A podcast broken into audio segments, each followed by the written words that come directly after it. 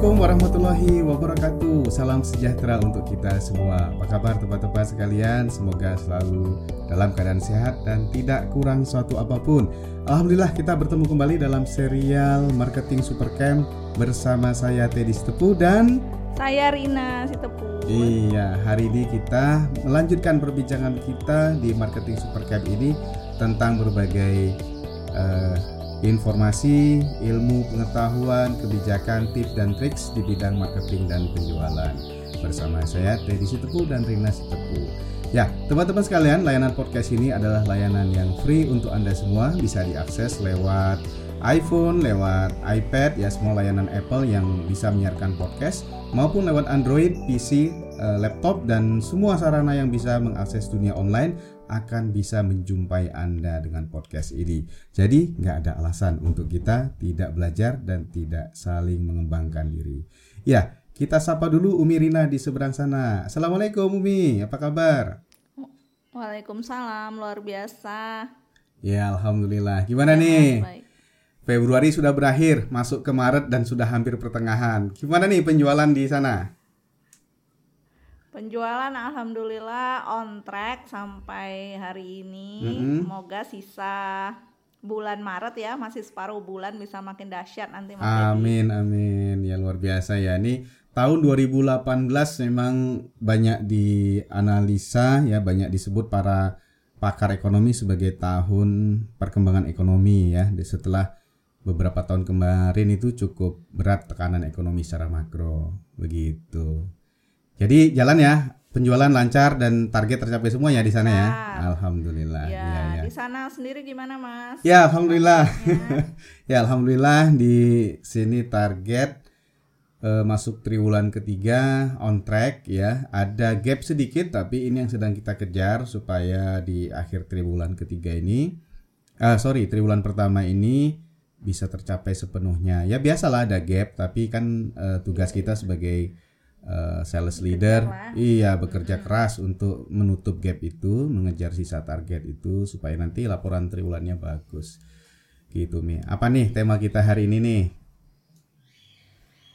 Aku tuh kemarin lihat mas Teddy mm -hmm. yang uh, posting di YouTube ya yeah. sama Facebook Live. Betul betul.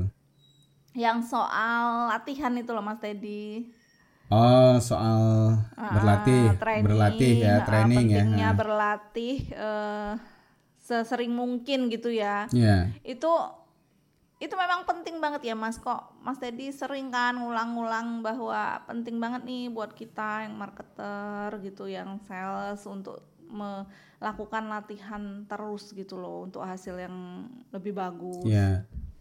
Nah, jadi uh, memang benar ya Umi ya jadi latihan itu penting banget untuk semua profesi sebenarnya nggak cuman uh, sales ya, tapi juga semua profesi.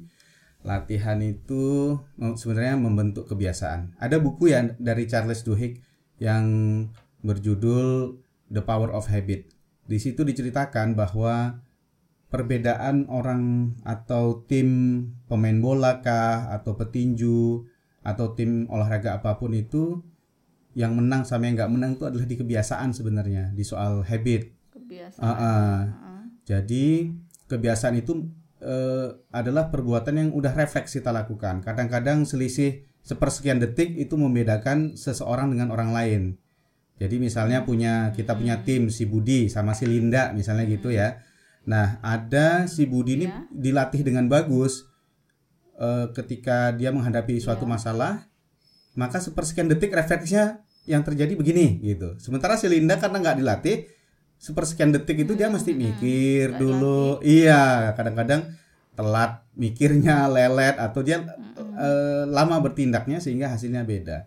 Kalau di dunia olahraga itu penting banget karena karena kurang latihan. Iya, karena kalau kurang latihan beda sepersekian detik itu kan menentukan hasil ya. Nah, itu yang terjadi kalau di dunia olahraga. Kalau di dunia sales juga begitu konsumen itu kadang melihat kita, melihat reaksi tubuh kita, melihat reaksi ucapan kita itu hanya dalam hitungan detik untuk membangkitkan emosional dia, untuk membangkitkan kepercayaan dia. Dan kan sering kita ketemu gitu ya kalau kita lagi belanja, dilayani sama Iya. mbak ini atau mas ini kok nggak enak ya gitu tapi dilayani sama yang lain Ah. enak gitu kenapa gitu karena tadi eh, habit yang terbentuk dalam se- sekian detik itu sangat berpengaruh ketika kita dalam action terutama dalam penjualan itu sih basicnya Hmm, ya gitu ya. Mm-mm. Jadi nggak hanya misalnya karena dia sudah terbiasa melakukan sehari-hari Mm-mm. eh, praktek istilahnya ya Ya. melakukan itu memang dalam pekerjaannya, tapi juga penting untuk kita lakukan training gitu ya.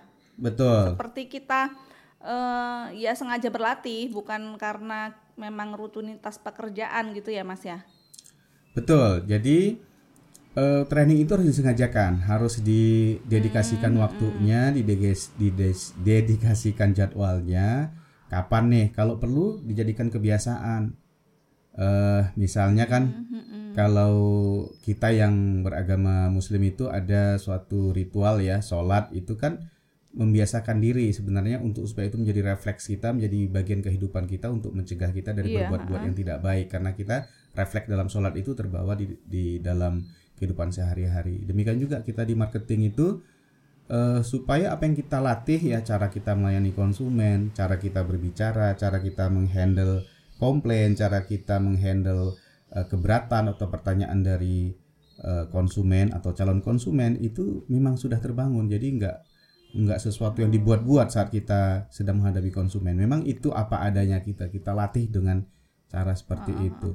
Nah, sayangnya ini banyak yang orang-orang di dunia sales itu nganggap jualan itu spontanitas saja gitu loh. Menganggap itu sesuatu yang udah otomatis bisa eh, terlaksana, udah otomatis ini pasti bisa gitu loh, nggak usah pakai dilatih ya. Kadang-kadang kan akhirnya eh, tindakannya sporadis, sikapnya kadang bagus, kadang jelek ya. Jadi mood-mutan kalau lagi mood bagus, kalau lagi nggak mood nggak bagus gitu. Maka latihan tuh penting banget. Eh, praktis ya. Yang dan yang paling saya sarankan itu ini Umi eh, role play. Jadi dengan teman, dengan upline, downline tuh play. ya latihan Iya, lah. iya. Pura-pura misalnya nelpon gitu ya. Jadi eh, Hmm. telepon seseorang eh, begitu diangkat, salamnya gimana pertama kali gitu. Apa? Halo, selamat pagi. Saya Rina, saya Teddy dari eh, Oriflame. Ya, misalnya begitu salam pembukanya. Atau kita pengen salam pembuka lain. Oh, iya. Hei apa kabar ibu saya Rina saya ini pengen ngasih update tentang produk ini loh gitu nah itu latihan kan kalau tiap hari lakukan waktu nelpon udah nggak ngeredek lagi gitu udah nggak deg-degan udah nggak grogi betul, betul. iya Heeh. Ini berarti berlaku eh, buat yang merasa dia sudah bakat jualan kayak gitu juga ya Mas ya. Oh, iya. Maksudnya dia udah ngerasa bisa, tetap perlu latihan ya. tetap perlu ya bakat itu kan hanya sepersekian lah ya dari eh, kunci sukses Eh, selebihnya itu adalah latihan contoh gini contoh eh, saya pernah ketemu sama pemilik dari pengurus besar apa tuh eh, bulu tangkis ya pengurus eh, ada gelanggang yang untuk berlatih bulu tangkis itu Eh, Pak Victor Hartono namanya ya dari keluarga Hartono yang punya Jarum dan punya apa eh, klub eh, bulu tangkis itu. Aslinya setiap tahun ya setiap waktu mereka itu mencari bibit-bibit yang berbakat ke sekolah-sekolah, ke kampung-kampung dicari anak-anak yang punya bakat berlatih, yang punya bakat bermain bulu tangkis gitu ya. Bulu tangkis. Nah, ah, nah itu dicari dari bakat. Jadi bakat itu kelihatan memang eh, natural dari lahirnya dia punya ada kemampuan itu, ada ada secara lahiriah sudah terlihat dia ini Punya bakat, bakat. gitu. Hmm. Tapi Ya. itu hanya baru pintu awal, baru hanya satu kriteria awal untuk memilih. Selebihnya yang bisa jadi juara itu yang yang tadi berbakat, kemudian yang disiplin. Ternyata begitu. Jadi dilatih dari dilatih. kecil ya, dari kecil tuh dari SD ya umur SD itu dilatih mukul bola, nyemes, me- menerima smesan, eh, olahraganya di apa di dilatih lari-lari, kemudian sit up, push up gitu. Nah, mereka yang sudah punya bakat kemudian dilatih itu menghasilkan juara dunia. Yang mereka punya bakat nggak dilatih ya paling juara kampung gitu. Gitu kan. Paling juara sekolah paling banter atau malah nggak jadi apa-apa karena bakatnya tidak diasah. Tapi mereka yang eh, punya punya bakat kemudian dilatih ini jadi luar biasa gitu. bahkan di Berarti beberapa yang ah, punya bakat kalau nggak dilatih bisa kalah dengan yang dilatih tidak betul berbakat tapi dilatih. iya malah yang Iya, kadang-kadang iya, itu yang Mm-mm. Orang yang tidak berbakat tadinya gitu ya terus dilatih dengan Mm-mm. keras itu kan menimbulkan refleks ya di tubuh dia. Kalau begini langkahnya begini kalau begini langkahnya begini. Itu malah eh, menjadi pemain-pemain yang tangguh gitu ya. Karena kan bakat tadi tuh memang hanya pintu masuk awal saja untuk memasuki suatu suatu hal. Jadi kalau ada bakat terus didiemin ya udah se- Iya. sebegitu aja. Tapi kalau punya bakat dilatih dikembangkan dilatih lagi dievaluasi lagi dilatih lagi nah itu yang luar biasa Iya iya. gitu Gitu juga kalau di dunia marketer ya, yang berbakat aja harus sering latihan. Iya. Apalagi yang sudah merasa nggak tidak iya berbakat, paling nggak merasa belum berbakat betul Makin harus sering banyak latihan, Nah, iya Heeh. Idealnya berapa kali mas latihan itu? Maksudnya dari segi waktu misalnya seminggu berapa Iya. kali kita ngadain latihan Oke. kayak gitu sama tim? Ya, nah jadi eh, tergantung kepada kebutuhan dan kondisi ya eh, sebenarnya. Tapi ada satu eh, coach marketing di bidang properti ya, namanya Tom Ferry. Ini luar biasa.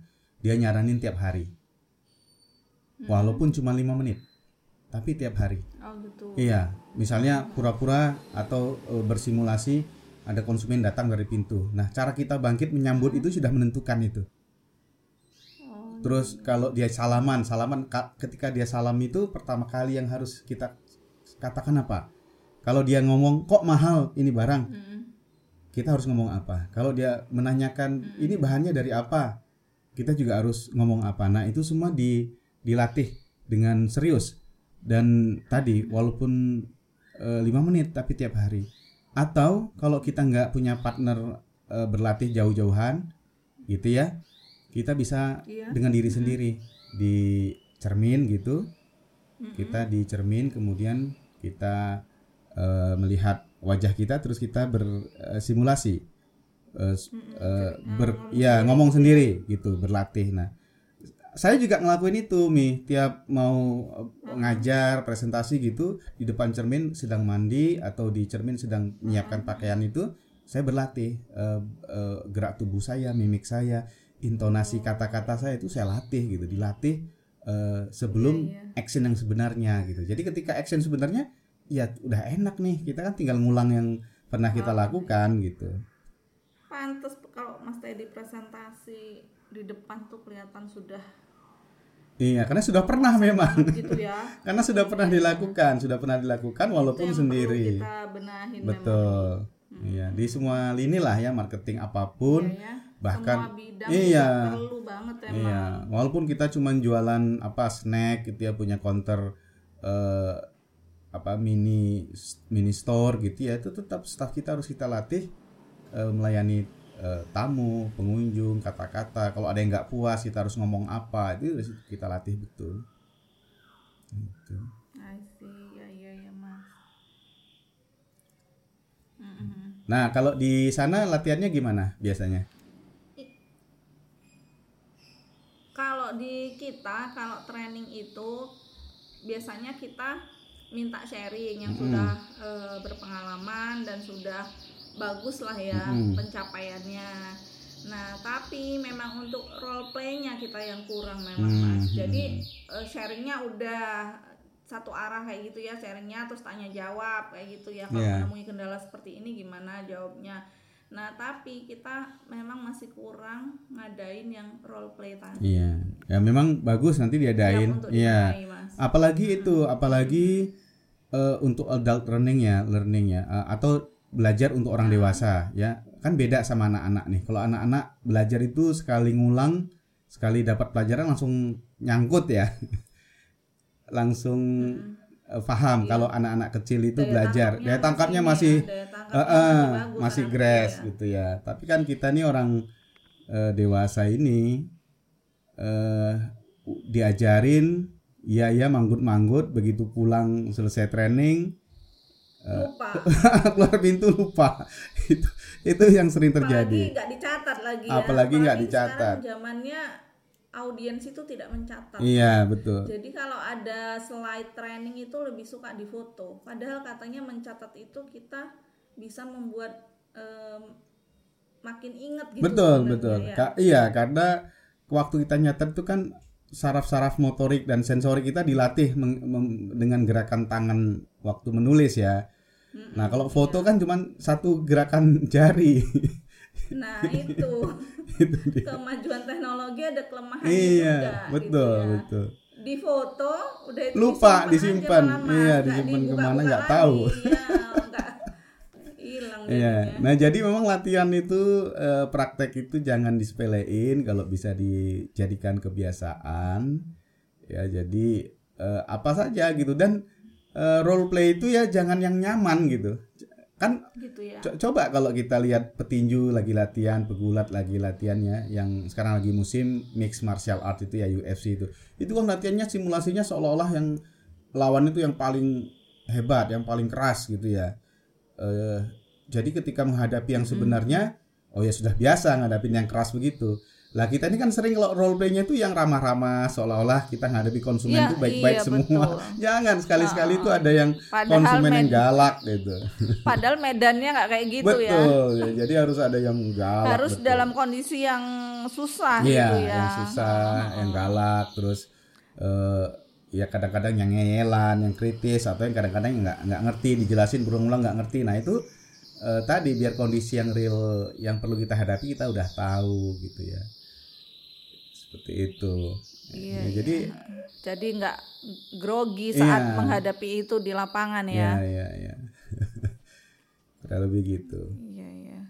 Kalau kami di properti itu ya juga unik ya karena kan eh, di properti itu orang kalau lihat properti nggak langsung bisa beli seperti barang-barang kebutuhan sehari-hari ya. Kan kalau properti itu keputusannya Iya, heeh. eh, besar karena Harus uangnya mikir mungkin ya, besar heeh, mikir orang datang nah jadi memang ketika kita memberi informasi tentang produk kita itu harus sangat meyakinkan dan nggak boleh menimbulkan yang ketidakpercayaan gitu. Nah, sebenarnya latihan itu jadi penting banget supaya ketika menjelaskan itu sudah refleks ya sudah mengalir sehingga trustnya juga jadi lebih tinggi. Gitu Iya, iya. Iya. by the way Sama kok ah. Mas di, Di sana juga kita ya? juga kan harus lebih meyakinkan gitu. Kita jual produknya kan produk kecantikan ya, produk perawatan tubuh lah. Kalau kita aja secara body language-nya tidak meyakinkan ya pasti orang juga nggak percaya Iya, iya, gitu. iya. Nah, terus Gimana Mas tadi mau nanya apa? Iya, eh pernah nggak menghitung rasio orang yang bergabung Hmm, ke network marketingmu, ya bergabung, kemudian yang bisa sukses itu tingkat rasionya berapa ya? Nah ini Belum yang pernah belum ngitung ya? pernah Mas aku itu. Nah, Ha-ha.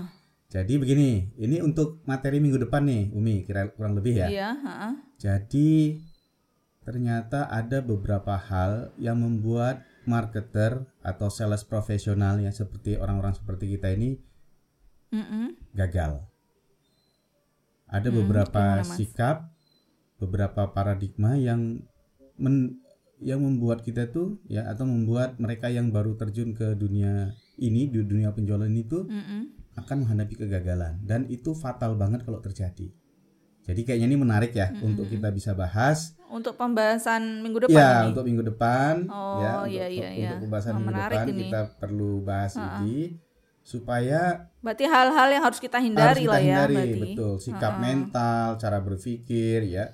Perilaku perilaku kita sehari-hari yang bisa membawa kita pada kegagalan dalam menjual dan dalam profesi ini bahkan gitu. Jadi kan ada orang yang nekunin network marketing tapi nggak bergerak-gerak gitu-gitu aja. Atau Iya, orang yang jadi iya atau orang yang jadi sales gitu-gitu aja. Dari setahun yang lalu apa udah bahkan ada yang 10 tahun gitu di Iya, dunia marketing betul. hidupnya gitu. Padahal kalau di dunia sales itu kita nggak jadi sales champion hidupnya tersiksa loh. Iya gitu ya Mas. karena kan ngadepi konsumen ngadepin penolakan nggak ada gaji tetap. Udah gitu hasilnya Iya, dikit. kan ini menyiksa diri. Bisa, bi- bisa bikin stres ya. bisa bikin stres. Nah karena itu perlu nih minggu depan kita bahas eh, beberapa hal ya kurang ya lima kurang lebih lima yang paling pasti ya. Lima hal. Nanti kita ulas kita bahas lima hal yang membuat seorang sales itu tidak berhasil di Iya. dalam eh, ininya dia profesinya dalam profesinya sebagai sales eh, person. Iya betul mas, karena banyak tuh ya teman-teman yang eh, udah berkecimpung lama gitu ya di Mm-mm. sales ini mikirnya aku kok gini-gini aja, nggak ada kemajuan nih kayaknya aku nggak jodoh di sini. Iya. Memang jalan rezekiku nggak di sini gitu mikirnya. Padahal mungkin memang ada hal-hal yang yang harus dihindari itu ya mas ya. Betul, betul. Nah, tak kasih bocoran ya, tak kasih bocoran. Ha, ha, ha. Gimana mas? Salah satunya yang membuat gagal itu adalah paradigma kantoran. Mm-mm. Maksudnya Gimana gini. itu? Dia Mental, prof- mental iya, pegawai gitu. Mental iya, mental eh, profesinya sudah beralih ke sales profesional, ha. menekuni bidang sales, tapi mentalnya masih mental kantoran. Masuk mulai kerja itu jam 8, selesai kerja jam 5. Ha. Oh, ha, ha, ha. Nah, padahal sering kali uang itu beredarnya sebelum jam 8 atau setelah jam 5 gitu. Uang Iya, uang iya, itu iya. klien itu customer itu tersedianya kan sebelum jam 8 atau setelah jam 5 gitu. setelah jam 5 Iya iya. Nah, ketika dia pakai mental jam 8 sampai jam 5, dia kerja mati-matian, nggak dapat customer, nggak dapat penjualan, ngomongnya, aduh saya nggak bakat gitu. Padahal paradigma salah. Kalau kita jadi penjual, ah, mikirnya harus jadi entrepreneur, harus jadi pengusaha, bukan jadi pegawai. Gitu. Karena gajinya juga bukan gaji pegawai kan? Nggak ada yang menjamin bulan depan kita gajian gitu, tapi harus kita yang mengusahakan adanya penjualan.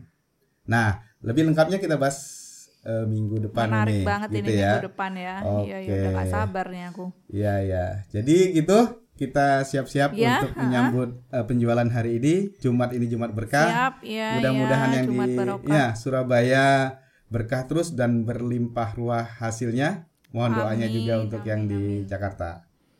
Amin lancar semuanya. Amin. Oke, eh, teman-teman sekalian, begitu tadi perbincangan kita dengan Umi Rina.